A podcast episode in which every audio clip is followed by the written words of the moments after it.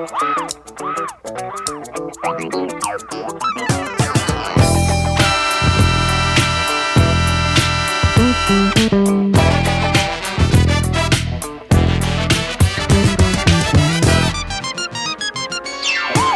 welcome to the Film Study Podcast, uh, brought to you by We Run This Station, or as we like to call it around here, We Run This Shit. Uh, my name is Spencer Paysinger. I'm here with Dane Mork. Hello. Do you want to do you want to pop in? We- yeah Yeah. so so uh, i am uh, helping to produce this podcast my name's matt Perret, former minor leaguer uh, with the san francisco giants now working as a social producer at uninterrupted um, so wrts is our athlete run podcast station so very fitting three former athletes all in a room together Correct. Talking film all in the room together. So producer Matt will sit in on these uh, shows that we're hoping to do weekly, and you know we're gonna start. Yeah, we're gonna um, get together weekly and talk. You know everything sports and entertainment related. Um, Yeah. You know Spencer and I's story started with the show All American, which is based on Spencer's life, um, and Spencer can speak to that a little bit. Yeah, just a little back, uh, background on myself. Uh, again, my name is Spencer Paysinger. I went to University of Oregon, went undrafted to the New York Giants in 2011. I won a Super Bowl with them my rookie year. Uh, played for them for four years, and then went down to Miami for two years. Uh, ultimately, finished my career with the Carolina Panthers for a total of seven years, and ended up selling a TV show to Warner Brothers called All American, loosely based on my life. Uh, now we're producing that show, myself and Dane, and doing a lot of other cool stuff. Yeah, and so you know the the origin of this podcast really came from All American, where we went through as former athletes, we went through the development process and selling a show together. Um, pretty much, it was a daily routine. So you know, going through that and kind of having that athlete mentality, um, which was fresh after eight years in the enter- entertainment industry for me, uh, coming from Spencer was uh, a real experience, and we got to share our love for film and all things TV and entertainment. And we realized, you know, a lot of our coworkers and former athletes and current athletes had a lot to say in what we were doing, and we're curious how it happened. Well, the you know the common misconception about athletes is when they're not on the field playing, everybody thinks they're partying, they're doing drugs, they're Right. just living that so-called life. When really we're just too sore to get up off our couch. So what are we doing? We're binge watching Netflix. We're on Hulu. Yeah. We're you know we're just doing anything possible not to think about our body. Yeah. And for me, grow I mean, growing up and even in college and in the NFL, it was watching movies. I remember my first uh, off day with the Giants. I went to a theater in Secaucus, New Jersey, and watched like three or four movies straight, just because it made me not think about how sore and beat up my body was. Yeah. And I think that was sort of the premise before we even knew that this was going to be a podcast years later. That we realized that athletes like to talk about movies. You know, uh, Dane's good friends with Julian Edelman. You know, he can sit here and talk to you about the Rocky series for like three hours. Yeah, nonstop. Yeah, like guys like uh, like Alex Mack and, and Kiko Alonso, like they're heavy into documentaries. So we just wanted to have that, you know, that platform for athletes to come in here, talk about the movies they grew up on, the TV shows they're watching now, and stuff they're looking forward to. And that's where the idea for film study came from. Yeah, and you know we've we've heard a lot of amazing stories, and even talked to people in the industry through All American, and just you know this experience, uh, just what they get from sports, you know, from that end, and what people in sports get from entertainment. And there's there is a mix, and there's a blend. I always kind of there's always a saying where I feel like athletes always wanted to be actors, and actors always want to be athletes. Well, now it's switching to and like now it's kind of switching. it's switching to like rappers want to be athletes and athletes want to be rappers. I know like even LeBron said that recently, and it's it's somewhat true. I've never wanted to be a rapper before, but Yeah.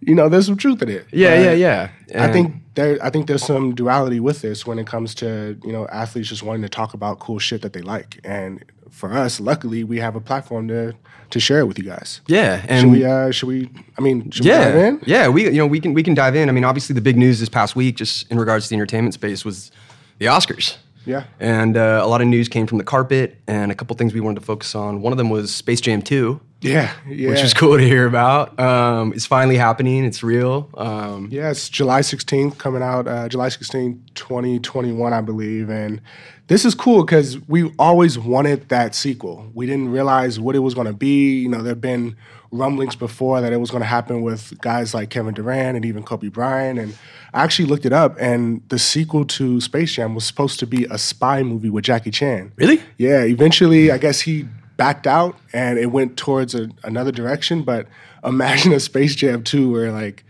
they're in Koreatown or something like big news in, in Little China or something. I don't know. It's just weird. I just watched Shanghai Nights, and Owen Wilson Yeah. and Jackie Chan together was. So I, I'm. I actually would have enjoyed that. I mean- so For like five years, Jackie Chan was a god. And that's he's still that's pretty just cool. I just don't know what he's up to. He did a badass movie last year. The Foreigner, right? Yeah, yeah, yeah, that a was cool. One. That was good one. It's like old Jackie Chan still whooping ass, which was legit. It's nostalgic. yeah, he's But athletic think- in his own right. He's an athlete in his own right. But who? Okay, so one of the biggest things from Space Jam 2 was the soundtrack, and obviously, like we're not calling R. Kelly to do the soundtrack again. No, I think he's busy. But like, who's going to be that person that gives us like the "I believe I can fly again" or like "I'm still flying"? I I don't like. What's the term for it? Is it? I don't know. Are we calling on Bruno Mars? Are we calling on Kendrick? I I feel like Bruno Mars would would give us a quality song. Uh, yeah, and I'm just picturing a bunch of the Looney Tunes. so like, it would. It kind of goes hand in hand. I think a little better than R. Kelly now. Let's hope. Let's I mean. But, you know, time uh, is undefeated. We were excited about that. You know, uh, we're sentimental guys, and nostalgia is a big part of kind of the, the movies we're into. And you know, I do feel like they're remaking everything, but Space Jam 2 is a. I'm cool with that. Yeah, that's absolutely. a that's And a I'm- proper entry. And just to warn you, like we're going to talk a lot about Marvel and DC on this show. We're like pseudo comic book nerds. Um, but uh, some good news came out with the merger from Marvel into uh, Disney Studios, where the merger looks like it's going through in what mid March. Yeah. So for those unfamiliar with what happened, I mean, Disney basically bought 30% of the film industry, and that included, you know, Fox's and um, some of Sony's, more so just Fox, more Fox Entertainment and their character, uh, their character list of uh, Marvel comics. And um, so for so long, they were unable to kind of use that gallery, and now they finally can. And Kevin Feige, who's the president of Marvel Studios, is on the red carpet uh, for Black Panther, uh, which you know had like 1,000 nominations, and uh, was just talking about how the merger's finally closing. They would. I feel like every time you read news, it's like it'll be next month, it'll be next month, and then a year later, it's still not happening. Yeah. So you know, they said mid March it'll be it'll it should wrap up, and uh, I kind of wonder if they'll slip anything X Men related into uh, the movies moving forward in I 2019. feel I've heard rumors that apparently Wolverine is in Endgame. I don't believe it at all, but again, I don't like to watch. I don't want him in that movie. To Uh, be honest with you, I don't like to watch any spoilers for these movies before coming out. You're different in that. I'm you different. try to send me shit and spoilers and Easter eggs that are coming out, and I'm like, don't show me because I want to sit it. there as a kid in a candy store and just be mesmerized of what I'm watching. This guy gets so pissed leading up to Infinity War. He was losing it. He That's because you were sending you were sending me shit every single day. I know, but you were all capsing me, and I was like, all right, fine, I get it. So it was Actually, works. one thing here are two things that I'm looking forward to when the merger happens. One, can they keep James McAvoy and Michael Fassbender in their in their roles, uh, Professor X and Magneto? You can do away with everybody else. I really don't care. But if there's a cool way to keep those two strong actors in this universe, I think could have some dividends. Also, who is playing Wolverine? Yeah, that's that's a whole conversation. I, I I actually wonder if he'll even show up in this movie, and I doubt he will. But this is basically Dark Phoenix, which released a trailer last night, and they reached an international, uh, or I'm sorry, released a trailer this week. Um, it was getting a lot of heat, and it's basically the last property that Fox will put out there um, before they convert to Marvel Studios. And um, as Matt put it, this shot I'm looking at of Jennifer Lawrence, she's so over being there. She's just undone, She's, completely undone. you know, it's the fourth one. She's like, man, like. By the way, these movies, every all of these past four X Men movies span. Te- they're ten years later. yeah. No one's aged. And I know everyone, that's like a kind of a running joke, but I just want to clarify because Jennifer Lawrence in that trailer last night looked younger than she did in like the first or second other ones, yeah. What did you say? What did you say her reaction was? Well, she- she just kind of looked like she the makeup just in general. that was what I was looking at. It's just she went from like she it was just like dark dark blue Yeah. to just like powdered powdered blue, and it's like clearly like it's the the oh hey this is Jennifer Lawrence makeup on Jennifer Lawrence as Mystique. Like it's not Yeah, it's yeah. it, it's not. she was like Mystique more more Mystique. J Law, like- less Mystique. Like Yeah. we want you to know that this is Jennifer Lawrence in this movie, Right. Yeah. And it's it comes from like she got big after she committed to this franchise. And for the past two or three movies, we've all watched her like, she really doesn't want to be here. So even in the trailer, it's heavily alluding to her dying. And I'm pretty sure she was like, kill me off. I don't want to go through this merger. Like, set me free. Yeah, think but hey, no, dead. no spoilers though. No spoilers. No Yeah. spoilers. no spoilers. But like the trailer does have a grave and have Jean Grey saying like she Right. was my best friend. Air it's quotes. the next shot after Jennifer Lawrence. It's like, like it's okay, and then everything blows up. So, Yeah. uh, But it's you know it's it's that movie to where this is their last go round with the studio. So why not just blow everything to shit? I get that. Kill people. You know, it do away with everybody. Like kill everybody. They, it may just be a different, like a completely different. I don't know. It's comics. They can do whatever they want. But, make it make it their Infinity War, but instead of half, it's just all. Exactly. Oh damn! The snap was actually just the Fox merger. Yeah. Well, could you guys could you guys talk about since you guys are in Hollywood um, and in these meetings, Sounds weird. right?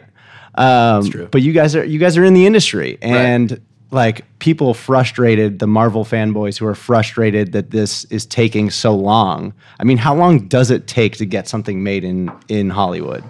I mean, there have been times where we've sent out emails or, or just wanted a quick answer from somebody, and it's like four to six weeks, sometimes even months to get a response back. Right. And as an athlete, when you essentially have to rely on quick decisions and and just finite decisions when it comes to playmaking, to sit there and wait weeks, potentially months for an answer is nerve wracking. I remember like Dane's been in this industry longer than uh, me, but when we were going through this whole process, I was like racking my brain trying to figure out why haven't they emailed us back yet? And he's like, listen, this is how it goes here. They just move by a different set of rules in a different time frame. And I'm still adjusting to that. Yeah. But it's just fucking wild. It's, it's just wild how slow people move in this industry. it's it's really interesting too. I mean, I, I I've yeah, I've been I've been in this industry for about eight years, and I was working in unscripted and documentary for quite a while before I made the transition to scripted. Um, and you know, I remember when I was at Washington State, I was I played football at Washington State for a couple years, and I really I really got into film and journalism, and that kind of you know uh, gave me the platform to get into entertainment and kind of explore this space. And when I got into it, I realized I was kind of taking things with an athlete's mentality. Uh, if someone told me to do something, I did it. Yeah. You know, if someone hit me with an email and was asking me a question, I didn't wait a fucking week to be like, "Oh, my bad. I've been super busy. I couldn't get on this and like take a 5-second response to get to you." Yeah. And with a, a project, it's hard because you put so much time into it and like you care so much about it, and you don't know how, how people feel. You don't know how, how, how they're going to react to your to to what you're putting out there. And you know, so I would say, you know, Spencer and I met in 2016, and that was in October on a bye week. He flew back from Miami, and from that moment, you know, I mean, we're here now. The 13th episode of All American just aired, and um, you know, it, it's been close to three years. Um, but just to get that made in general, it took probably probably two years. About two years and you know just going back to just the time frame and, and how people kind of see people with an athletic background in this industry i remember do you remember when we were i forget what episode it was but spencer scores a touchdown and the confetti pops Right. so that night when we were shooting it it was like four o'clock in the morning everybody was dog tired and the confetti machine actually malfunctioned and blew earlier than needed Yeah. so just imagine like thousands of pieces of confetti all over the field. It's kind of windy, and we need to clean it up to make sure like we don't see it on the screen when Spencer scores another touchdown. Right. All of a sudden, our our line producer uh, Ed Tapia, shout out to Ed, he gets up and starts running. It's like we need to go pick this up. And me, him, and Dane were the first people on the ground picking up just the little shards of of confetti. And eventually, like people, everybody else started joining in, and we got it done in about five minutes or so. But the next day, we get there, and I was almost getting praised for getting out of my chair and picking it up. They're like, we never really see producers doing that. Like they sit in the chairs. It's usually something for crew. I'm like, this is a this is a team thing. Like if something needs to happen, like Right. I'll go do it. I'll go get the coffee. I'll go, you know, wait for such and such. I'll go tell somebody whatever you guys need me to tell. Like I'm here to help. So that was one of the other like learning curves I came with being in this industry is that as much as I'm trying to learn this industry, I'm trying to put my skill set into it. Yeah. You know? And in doing so, you guys picking it up, you guys probably like freaked out a bunch of uh, production assistants. They probably like, Oh, they lost. their I mean, shit. They're like, oh my, like speaking as a production assistant, I'm like, oh my shit, like. Two producers just got up and like started picking up confetti. What am I supposed to be doing? Yeah. I'm at my lockup, like, oh man, I- But I, I remember being in that. I was in that position. Mm-hmm. I was a production assistant, but I was an athlete, and you know, you would see stuff like that, and it would give you anxiety. You didn't know why, because you knew someone was there, is looking at you as to like, you better go pick that shit up. And, Right. like, you know, their job is to make sure you do your job and to make you feel like you're always on edge, and that's not everywhere. But we can, you know, you can read those things, and you can read someone's body language and how they're feeling on set, and how they're, you know, how they're how they're moving and how they're relating to everyone. And some of the PAs, you know, you sit down in one of the producers' chairs and then you get up and you're moving places. They're behind you already just folding it. Like, okay, Yeah. okay. And you're like, I got it. It's Yeah. a chair. right. Like It's- when I it- when I pick up my chair and move it 20 feet, they're like, no, no, no. Like we'll get it for you. I'm like, chill the fuck out. Like I got my own chair. I'll handle my own weight here. It's it's a five pound chair. I can handle more than that. So it's it's just a weird dynamic in this world because you realize that some of these people didn't grow up with that sports background mm-hmm. and they don't know essentially what it means to work towards that team goal. So now that we're in it, we want to implement as much as our skill set into this world as we can, and hopefully foster. You know, we're working on some scripted and unscripted ideas ourselves, but as big as we get, hopefully, fingers crossed, we want to have our skill set and our values get just as big with us. and understand how we got there.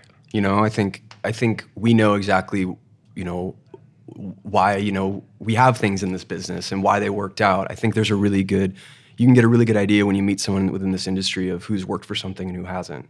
And I think that's just the way they carry themselves. Not all, but a lot. And that's been pretty eye opening, I think, with our experience. And um, if anything, this has given us a wonderful platform to share these stories that can come from sports or athletics. And, you know, I, I do remember sitting, you know, late at night when I lived with, with Julian and um, he was talking about Rocky and, you know, he hadn't won the Super Bowls yet. He hadn't done these things, but there was passion behind that because that was something he gave a shit about. Yeah. And that was something that was important to him. Yeah. And, you know, now these athletes are understanding that, okay, well, Spencer did it through this, you know, through Warner Brothers, through CW with Greg Berlanti and Robbie Rogers, you know, shout out to them because they, they helped us push the project. Yeah.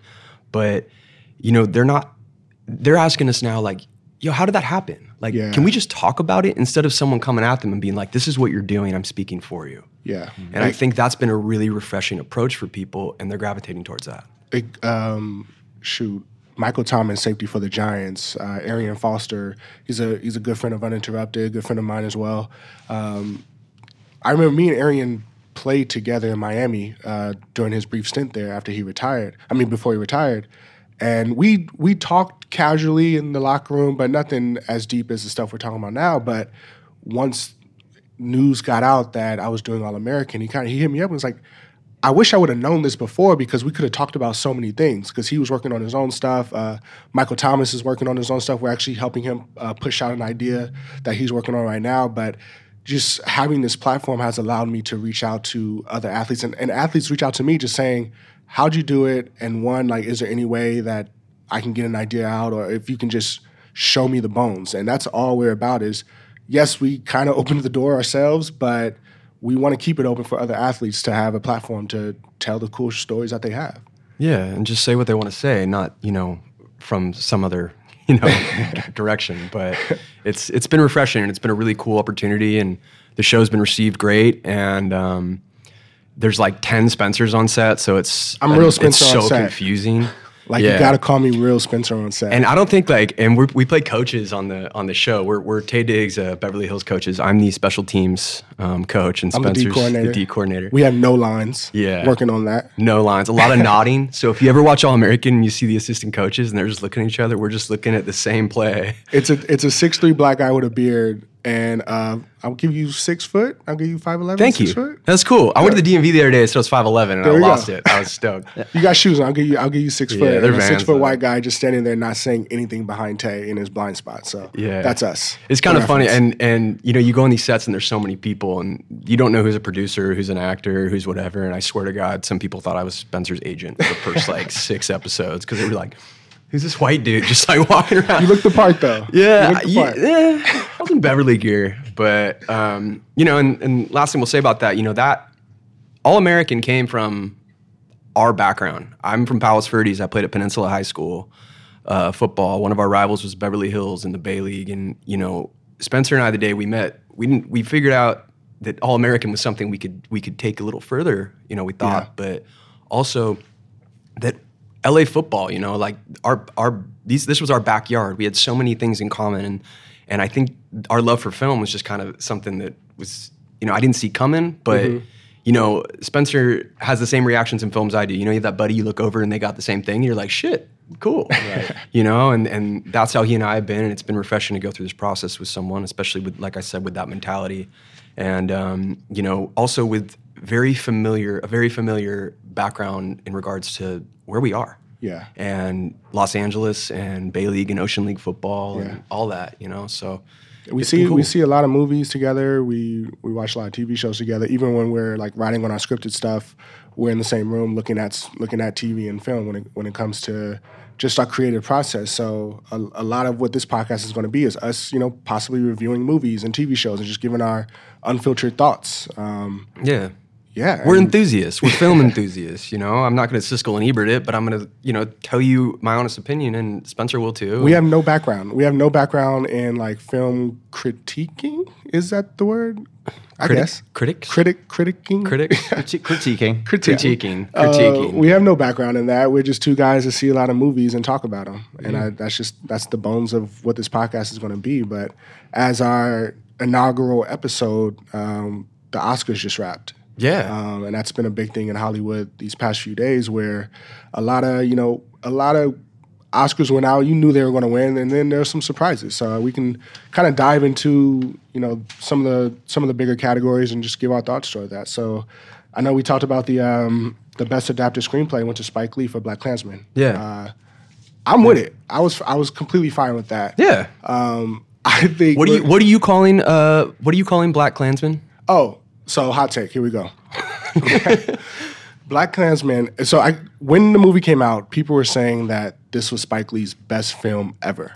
Mind you, this is the guy that gave us Do the Right Thing. This guy that gave us Malcolm X. Like, Right. these are films that are being taught at universities right now. Mm-hmm. But I think Black Klansman is the most easily digestible Spike Lee movie. So where anybody across the line, wherever you are on that spectrum, you can watch it and be like, this was a good movie. Whereas if you're watching a Malcolm X or Do the Right Thing, you may not be able to relate to it.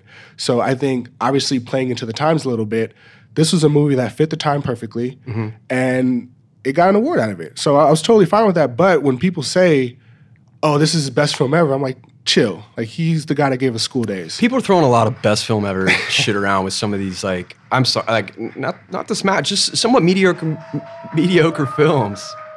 Yeah, no, I I, I enjoy Black Klansman. I this whole Oscars to me, you know, Green Book won Best Picture, and Yeah. but the list in general and kind of what was out there, there wasn't a movie in 2018 that was nominated for Best Picture that blew me away. Yeah. Bohemian Rhapsody was not what people were calling it. I had a good time. It was a it was a good But you, time I, but you know at the what? You know what? We it's it's it's like this.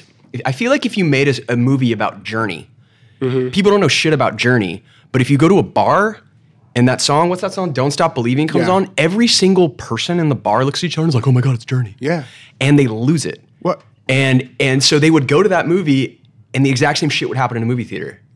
so you know, I, I there's there's aspects of like where a lot of the films that came out right now, timing wise, they just made sense. Yeah. And I think you understand what I mean by that in regards to getting with music.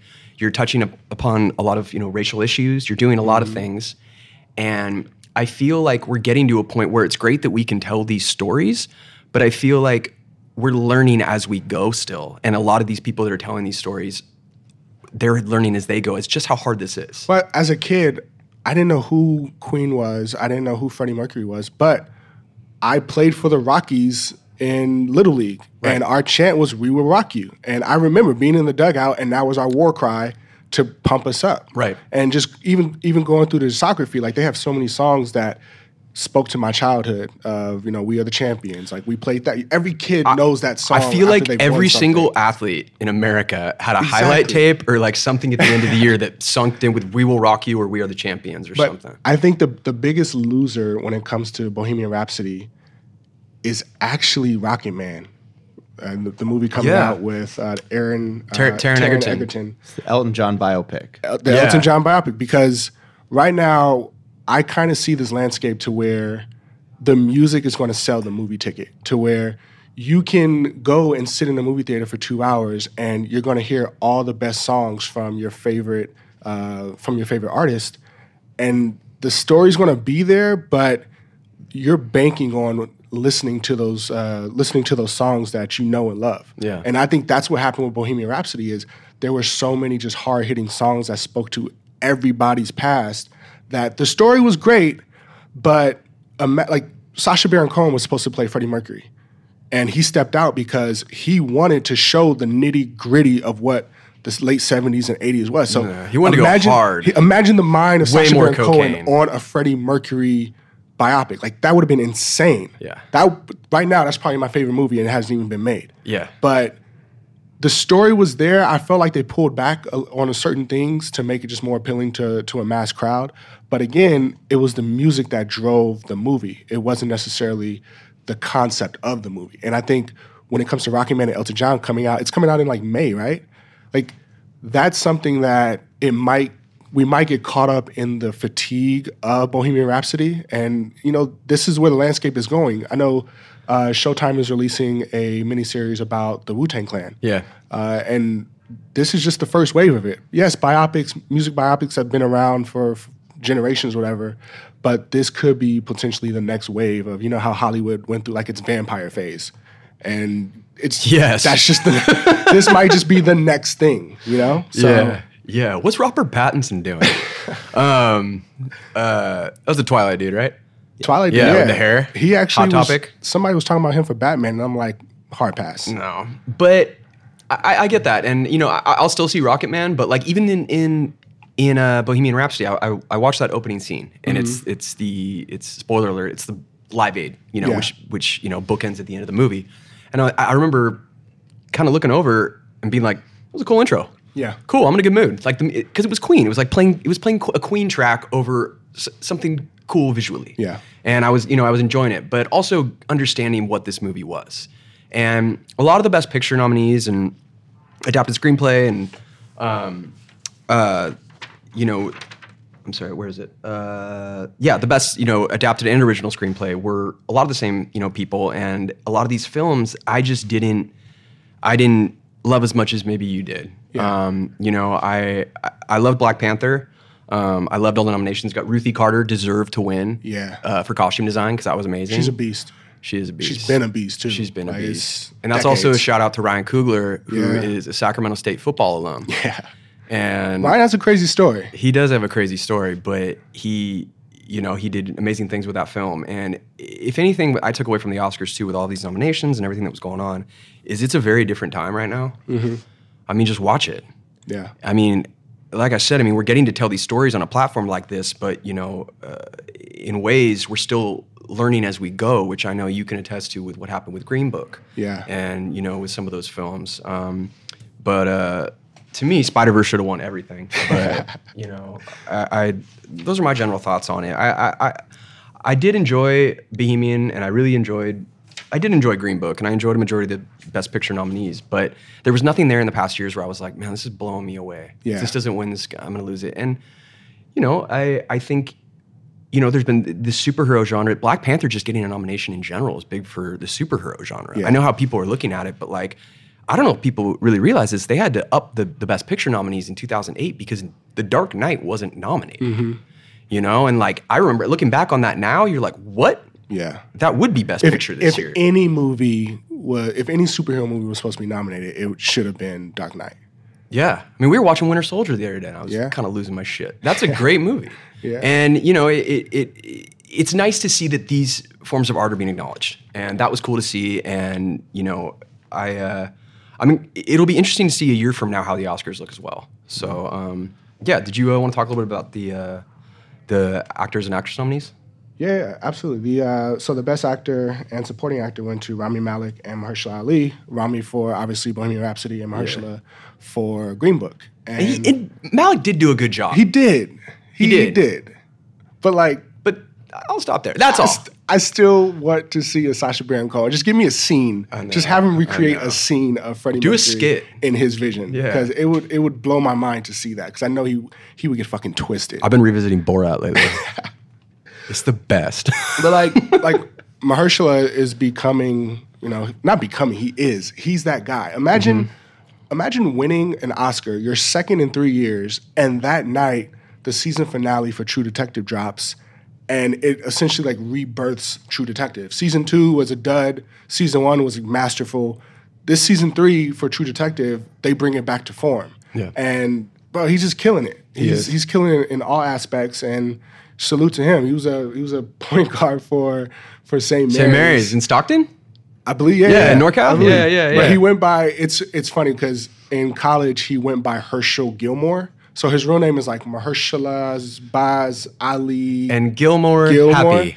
But it's like in, in college he took like you know one part of his name, and then now acting he like literally just recreated the other half of his name. So I think it's dope. In the ESPN threw up a video the other day on their Twitter.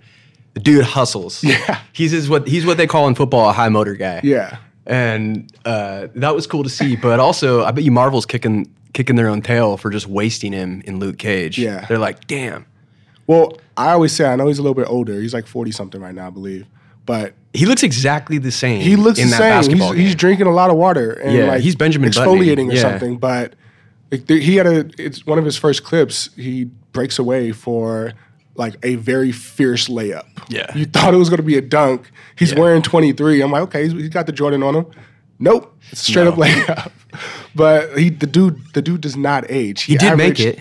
He, he made it though. Yeah, he made it. though. He averaged like three points and like one rebound, but he shot 35% from three point range. So there's give and take. But three point average over four years, like you chose the right career path. Yeah, hundred percent.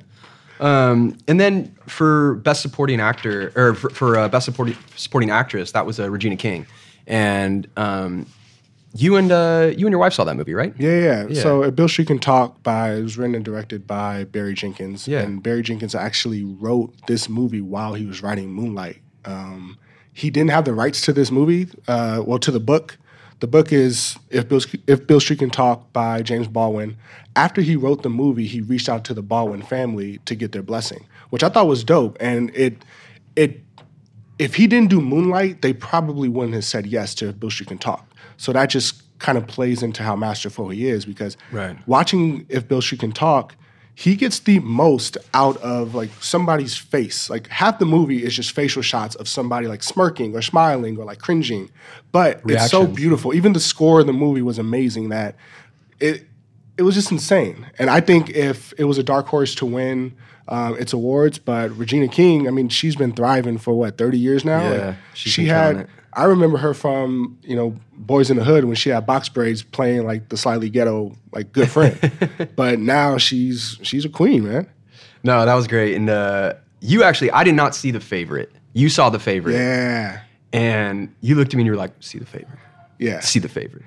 to me, that should have won best screenplay or like best costumes up there with Black Panther and Ruthie Carter. But You also said Emma Stone crushed it. Emma Stone crushed. See, that's the thing is is Rachel Wiseman. I mean, uh, Rachel Weisz, Emma Stone, and Olivia Colman. Like there was never a leading actress. I feel like they gave her the leading actress not just because she played um, Queen Anne. Yeah. But all three of them were kind of sort of like a clusterfuck of supporting actress, where I wouldn't have been mad if if any of them won because to me, I think it was dope. I think the movie was dope. I think the the costumes were dope. The story was dope. Like the ending was a, was funny to me. I, I'm not gonna I'm not gonna uh, spoil it for the people that haven't seen it. Don't blow it. the favorite for me. the the dialogue was just so precise, so just keen that if it won awards, I would have been totally fine with it. yeah. Okay, I'll give it a shot. Watch it. We'll probably we'll probably end up watching it together anyway. I'll give it a shot. the uh the I, I think about like when two people from the same movie are going up for the same award that's like two teammates going up for mvp or Yeah. like or a, Oh, a there- different there's, award right there's, there's for sure side eye from the rose. Like, Yeah. you know, Like if one wins, they should just like cut it in half and give it to the other. Just Yeah. because like most of the movie is Rachel Weisz and Emma Stone just just combating each other. And again, they were both up for for best supporting actress. it's, it's funny. You always see they have those uh, when they're up for the award and they're announcing it and it shows like thumbnails of every person like waiting there. and I was watching Tropic Thunder the other day and they did Yeah. it. And like Ben Stiller wins for uh, whatever Robert Downey, the movie about yeah. about it. And like it's all these thumbnails and everyone actually kind of loses their shit. Like Jon Voight like loses it. but you see like everyone at these award shows so composed in real life. And you know internally they're like, this fucking sucks. Yeah. I should have won this. if you if you heard your name, like I, I- or for me, I like I feel like I wouldn't even register first, and I would look around to be like, did they just say my Is name? that me? they Is that Yeah. right? They call my name, right? Right. Yeah. Full Zoolander Hansel moment. yes. yeah. Just like, oh God. Yeah, man. Um, but uh, yeah, no. And then for best director, uh, Roma, this dude Alfonso Cuarón wins every time Every he makes a movie. time, he does not miss. He he's incredible. He And won best cinematography too. He did, and yeah, yeah, he Like, did. He he's- best best cin- cinematography, best director. Um, he did Gravity. He's done Children of Men. Ichi Tambien, like yeah. this dude, every time he writes or directs something, it's probably going for an award. So imagine being his inbox of just showing that he has a new movie coming out. He's probably getting the best talent possible. And I haven't seen Roma, but everybody I've talked to said it's beautifully shot. I knew he was going to win best cinematography just because of that. Every still you see is amazing. I heard a good. I had heard a. Cool, I I don't know tons of his work, but I Mm-hmm. heard a cool comparison the other day. Uh, and we've talked about this. You know, you know when like Christopher Nolan has a new movie coming out, and like you don't even have to know what it is. Yeah. But you're like, like he just has a release date for a new film. Yeah. I don't know what it is, but I'm hyped. Yeah. You know, I used to get a feeling when I knew he was making a new movie, and uh, a friend of mine was just saying like that's kind of how I feel about Cuarón. Yeah. Um, he's like every time he makes a movie, it's in. That's for me. That's what I want to see, and I get really excited. And it just kind of reminded me of you know the way we still talk about Inception or Interstellar. Or I still got questions with both of those movies. I know, but it's that it's that same kind of feeling as to like, yo, I, I just want to see what this guy does next. Well, it's it's funny seeing his slate because as we know, since we're we're actively trying to push our other stuff out, you know, when we get a pitch uh, meeting, we're coming in with our pitch doc, we're coming in with character bios, with a full on script, full on idea for our unscripted ideas. But he's reached a point to where he can probably walk into a meeting with a napkin and be like, uh, "I have this idea," and they'll just throw a hundred million at him because they know he's going to recoup his money. Yeah. like the more successful you get, the less prepared you have to be because you're just you're backed by it. And guys like Christopher Nolan and and Alfonso uh, uh, Cuarón, like they Yeah. do that. That- That's what it is. I mean, if I was just working for a studio and he sat down, I'd be like, dude, make your movie. I'm not gonna get in the What way. do you need? How about he shot it himself too? So Yeah. he was the first DP to win an Oscar that a movie for a movie that they also directed. That's badass. That's wild. Also, it's bullshit that the cinematography uh, category was it aired over the commercials. Yeah. they cut that out. The Oscars did not air who won for this. Did they fix it or no, they they added. They They, did. they They ended did. doing it, I think. So the the they didn't end up doing it, but that was that was rumored, and the the whole theory was that because um, he was going to be coming up there so much that they were like, okay, well we can put one of his awards, Yeah. um, you know, the cinematographer award, like on commercial because he was just going to be up there again anyway. Yeah, that makes sense. But still, Still, he's like, I want my roses. I want everybody to see this award. Right. I shot it myself. I have two speeches I want prepared. everyone to know this. Right, and Yeah. it, it's historical too, Yeah. right? Like you, that's that's history. Him Yeah. going. Up I mean, there. just just knowing with like DPs what they have to do, and just in our experience being an All American, like that's a full on job. A lot of people when they when they're watching these shows, they really only care about who directed it, who wrote it, and who's starring in it. But when you see the production that is a show or a movie, and you see what the DP has to do, like he's really the soul of the show because if it's not shot right, it's on him, mm-hmm. and it's amazing that he's able to carry all those different hats. He's also working with the lighting and and camera. So he's in the All camera department, he's in lighting, and he's also in grip as well. And these are obviously like inside baseball terms, but basically like he's working with a bunch of different uh, departments essentially to like bring this to life with the director and the first AD. It's incredible, man. Together, yeah. And when you when you listen to like conversation, with he's just like, "Oh yeah, I did that." Like, "Oh, I did all these three things." Like, "Oh, it's, it's totally fine." I'm like, "No, you are a killer right now." I think, and you know, Spencer and I would we acknowledge like this is a crazy collaborative effort. Yeah. You know, so like I think that's why with these awards, like you know, that's why I call BS on that because like you know the work people put in, and like some of these people on set, these like unsung heroes who really don't get any credit for you know the, the creativity of the project or like Yeah. where it's going, they're busting ass and they do it because they just wanted to work in the entertainment industry and they just wanted to be on sets. Absolutely, man. Um, so that's been cool. So yeah, I mean, him shooting that himself and just seeing what we've seen just on a TV show, I can't imagine that. Well, speaking of, you know, just wearing the different hats, like uh, Into the Spider Verse won Yes. Best Animated Feature, and Yes. that's a that's a favorite for you. Yes. It's a favorite of mine too because they literally had to build a new technology to make this film. I know. I think that's that. People That was Avatar. That was Avatar too. Exactly. Like people don't understand what that means. They spent a, like a year and a half creating the software to make the movie before they made the movie. Yeah. It's wild. Yeah. That uh that to me was my best picture. Yeah. Um that was my favorite of 2018. I know you had a couple all star cast though. Yeah, it was an all-star cast and it was just that was a movie that effortlessly I feel like like this movie this movie was everything I wanted it to be. Yeah. It and it was about, you know, it was about representation, it was about being seen and at the the very last like like line of that movie is just basically like look at me at the beginning of this film and look at me now. And the, what he goes through and everything I want in film, you know, I, I'm I, I love you know the emotional stakes and all this stuff, and I, you know, I do love the comic book stuff, but I'll appreciate a good film as a good film. And Spider Verse to me was my favorite of 2018. I, mean- was shocked it didn't get a Best Picture nod, but also not, but also well, not. and he's wearing Air Jordan ones, like Chicago ones. Spider Man's climbing buildings with Jordans, and oh, the stuff with his. he I, I might all be. day. Imagine this. He might be the first animated character. I mean, Lil Penny was out there, but I don't think he had his own shoe. But imagine a Miles Morales like Jordan collaboration to where he can have his own line of signature Jordans. But we're that all- would be insane. But we're also that's the future. What's insane to me is we're in 2019 is we're in a, a time where my favorite movie of the year can have a pig dressed as a spider, and we can also look at like a Rocket Raccoon and not think twice about what we're seeing on film. Yeah. we're like, I buy into this story. Like Endgame trailer looks gnarly, and they sh- but they show a raccoon walk through a door, and nobody's like, what? Why is that raccoon walking? Why he? Why is he standing up Why is this space like- raccoon like? It's like no, It's- he's been through shit. But I just I bought into Spider Verse just like I bought into that, Mm-hmm. and uh, I'm excited for the sequel. But uh, I know for Best Picture, Green Book did win, Ah. and you had a couple thoughts on that. I it was fine with me, but it. But, Mm. but what we were saying earlier about these things, like these are this is a learning experience. I feel like for Yeah. Hollywood and a lot of the a lot of the people behind this film.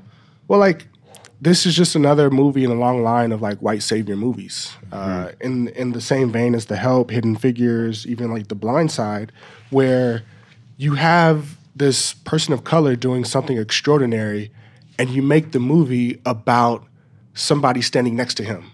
You know, like Don Shirley was a world renowned pianist, and you make the movie primarily about his driver.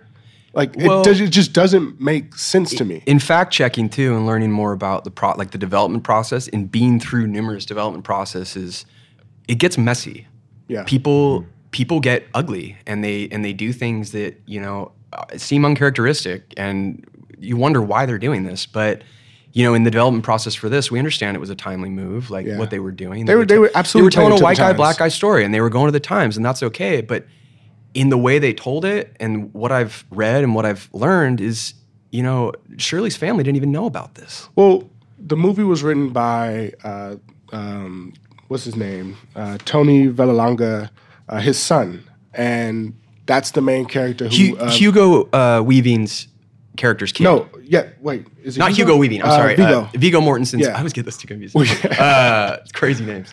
Uh, his kid in, in his character's kid. his character's kid wrote it, but he didn't consult with Don Shirley's family. Now it comes out that apparently Don Shirley told him not to talk to anybody and to make the movie after he's dead. But that's where it gets convoluted is how could you not talk to the family of the guy whose movie you're making it about? And even when the family comes out and says a lot of this shit is not accurate, the producers come out and say, "No, yes it is." Like you're making a movie about somebody's member of a family and you're telling them, "Hey, you're wrong." Yeah. It's just it's just weird. It's I don't understand it. I think that's why kind of what I mean where that we're look, I, I liked I liked what the how the Oscars I liked the Oscars this year. Like I liked how they looked. There was a lot of you know different forms of representation that hadn't been there before. But in the way it's being projected and who's getting to tell those stories, I think we have a lot to learn in that regard.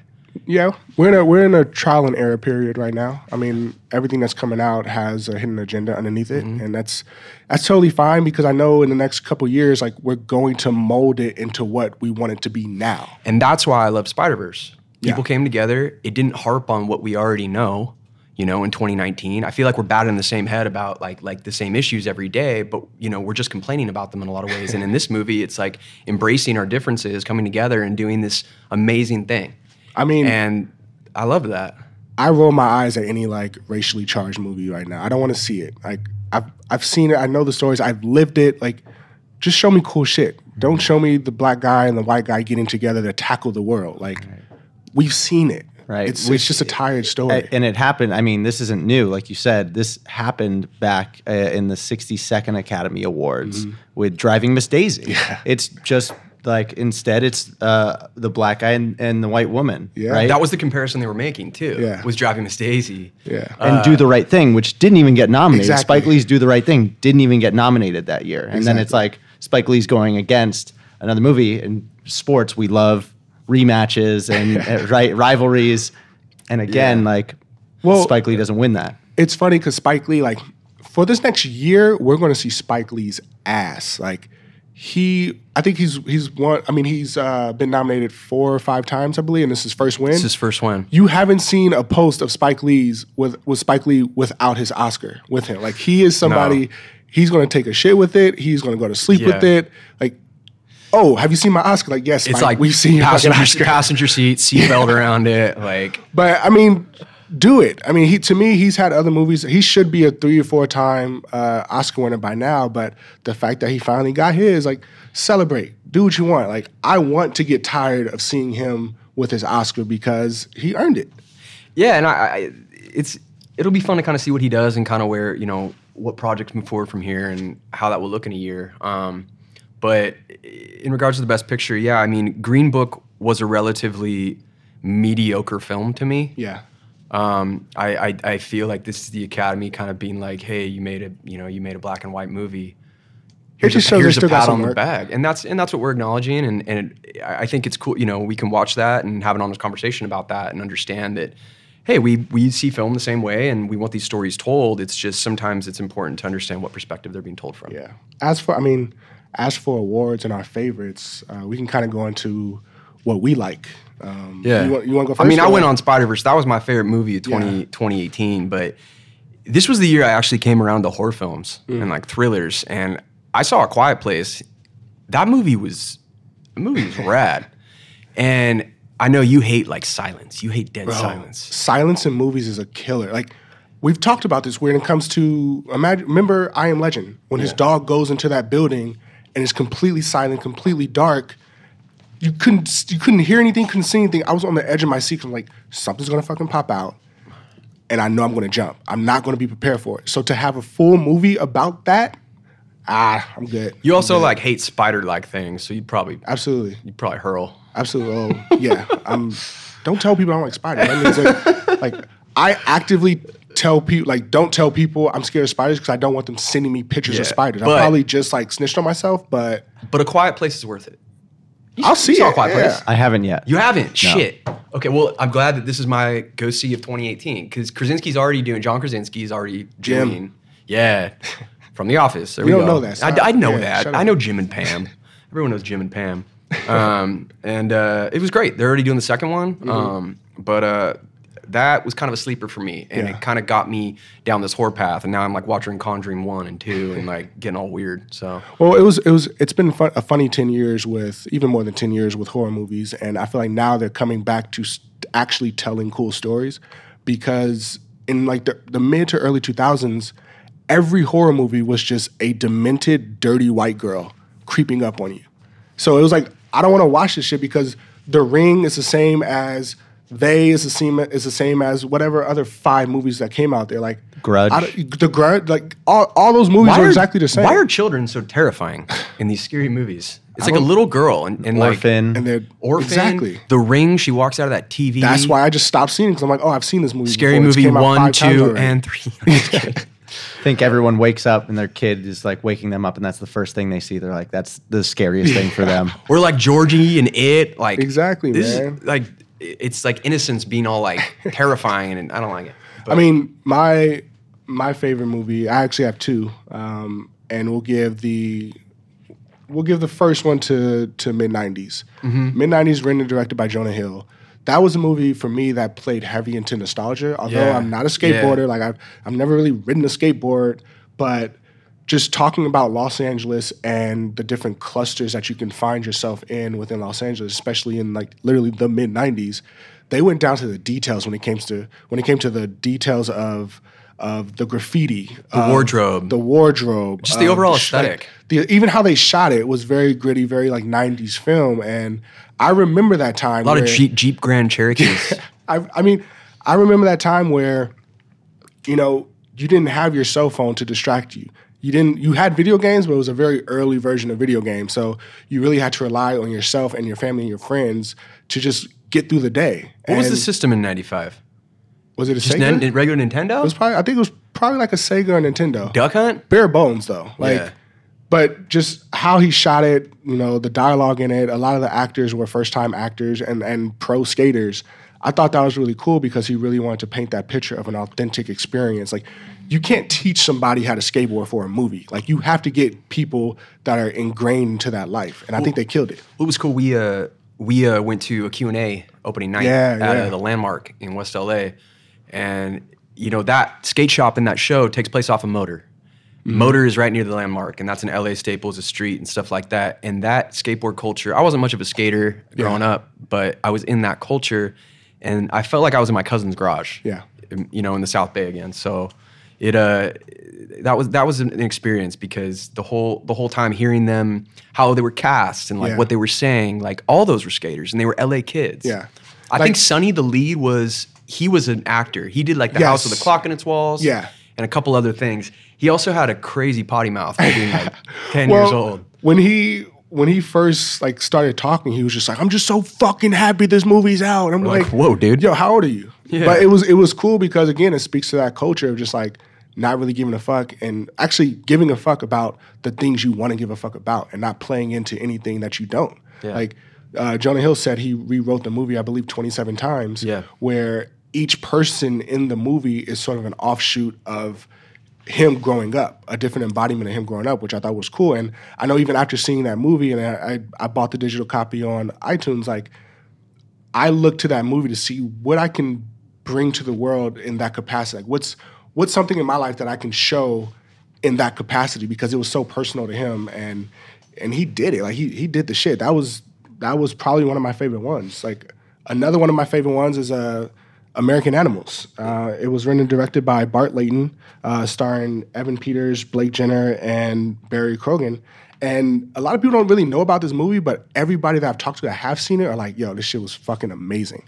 So it was pretty much about That's what you say. yeah, it was about like for good reason. Like Yeah. it was about four kids that tried to rob a uh, Transylvania University library because it had a rare set of books, uh, and uh, it was like Transylvania? Transylvania Like University. Dracula? Yeah. Cool. Cool. But they they tried to they tried to steal these uh, rare books, and it was interesting because how the director did it, he incorporated the real life guys that attempted the heist and the actors into it, and the whole idea is just essentially around how well do you remember your memories, because that was the movie where.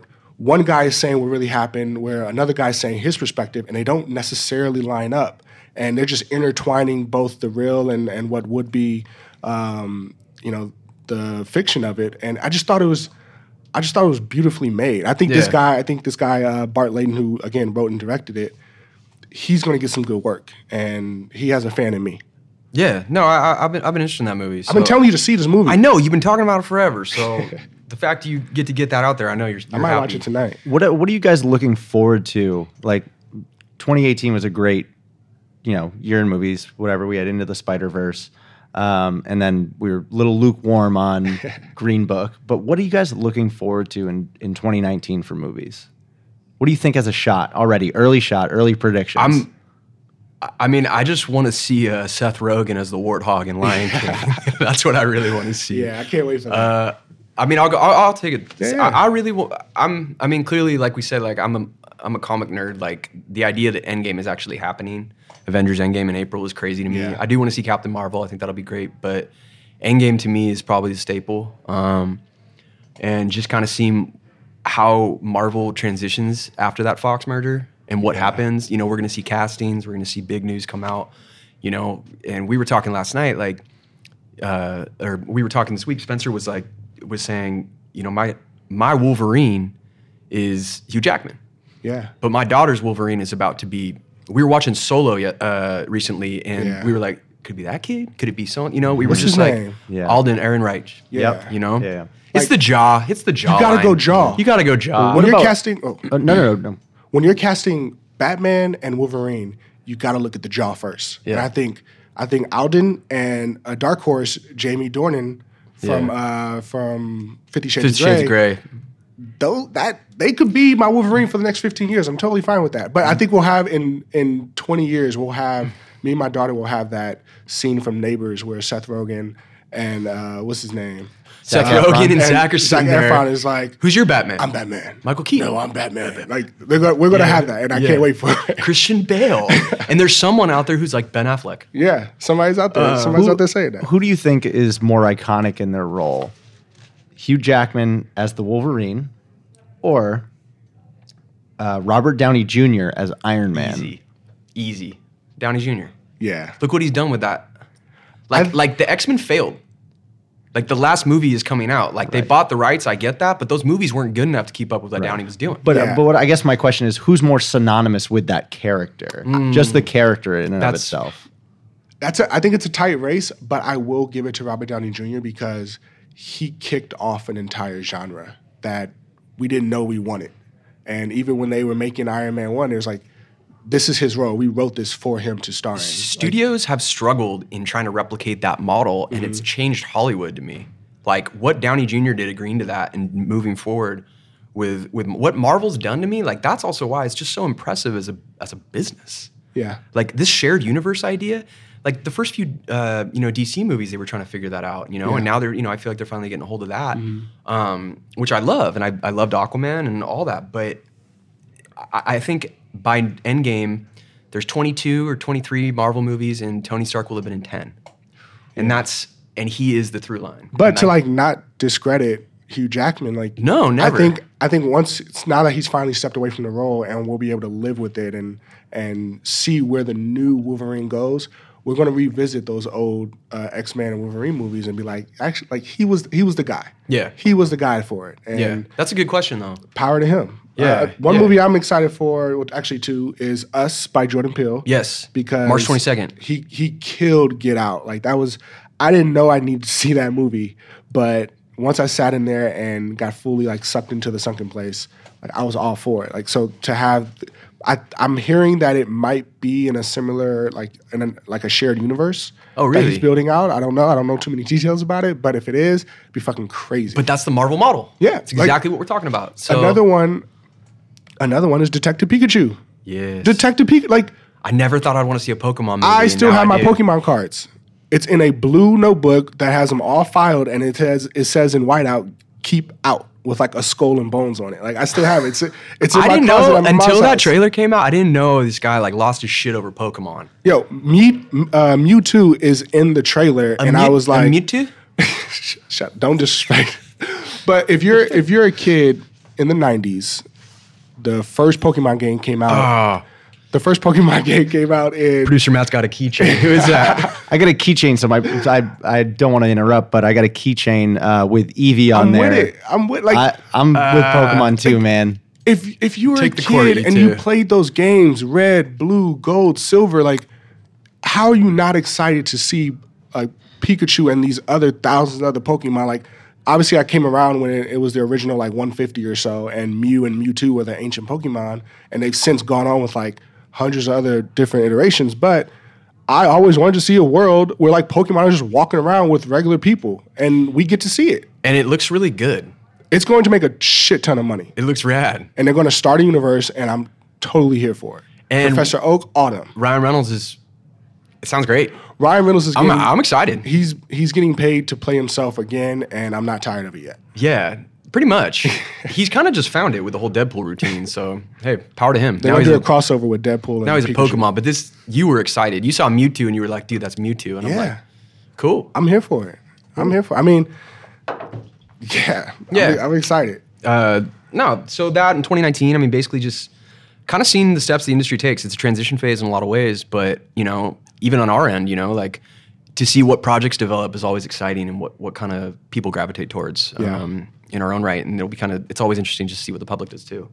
So um, Yeah, I think. Um, yeah, I'm excited for 2019. Yeah, and even even just for this podcast, I know we're, about to wrap up, but uh, this is what we want to bring to the table. Uh, just a, a landscape for us to talk openly and freely about TV and film from our perspective. Like, Yeah, we sit here and do this on your couch all the time. Like, why not record it and put it out to the world and add some interesting voices to the conversation? And Yeah. over the over the course of this podcast, we're going to have you know your favorite professional athletes and celebrities that had a history in sports, or just our avid sports fans coming on. And we think this could be a uh, just a great platform to just talk all things TV and film. Yeah, just an open dialogue about you know how these two worlds come across one another way more than we than we like than we think. Um, but uh, yeah, it's going to be a, just a great conversation overall. Just celebrities, athletes, and uh, just the entertainment space, where it's going, where it's at, and uh, what we what we're getting out of it. So I'm Yeah. exci- we're excited this season. We're, we want to hear your thoughts, and uh, if there's anything you want you want to hear on our end, you know, we're we're open. We'll be doing this weekly. yeah, shoot us uh shoot us uh Instagram DM or or tweet us. Uh, my Instagram and Twitter name is Paysinger without the vowels, P Y S N G R. Mine is at Dane Morck because no one else is Dane Morck in the world. There's like one D A N E M O R C K. Oh gosh. Uh, well, uh, ha- at uninterrupted for one, but my own personal. Um, I'm at hip hip underscore parade, and that's P A R love E. it. Thank you, thank Yeah. you. Yeah. Uh, on uh, on Twitter, and then Instagram is at Matt Parade. Yeah. So again, we, on the WRTS podcast, uninterrupted, and we'll be here weekly. Yeah, thank Yeah, you for do we- listening to Film Study. Do we have a sign off? Do we have a sign off Yeah. yet? sign off. little like Uh, little catchphrase. We'll get there. Yeah, subtitle to a movie. Is that, little, is that lo- it? little log line? We'll get there. we'll get there. That'll do. What do you mean it's broke? That'll do, pig. I don't know. we'll think of one. We'll have a new one e- each week. A Well, new yeah, little sign off. Each we'll, we'll figure something out. film related. It'll definitely be a movie quote though. yeah. Yeah, Casablanca. I never think that far. What is it? I, I never think that far ahead. or something like that. There you go. That's ours. There it is. I'll take a scotch and water, hold the scotch. Just make a joke, Bobby. All right, enough with the puns. We're I'm out. done. I could go all day. Peace.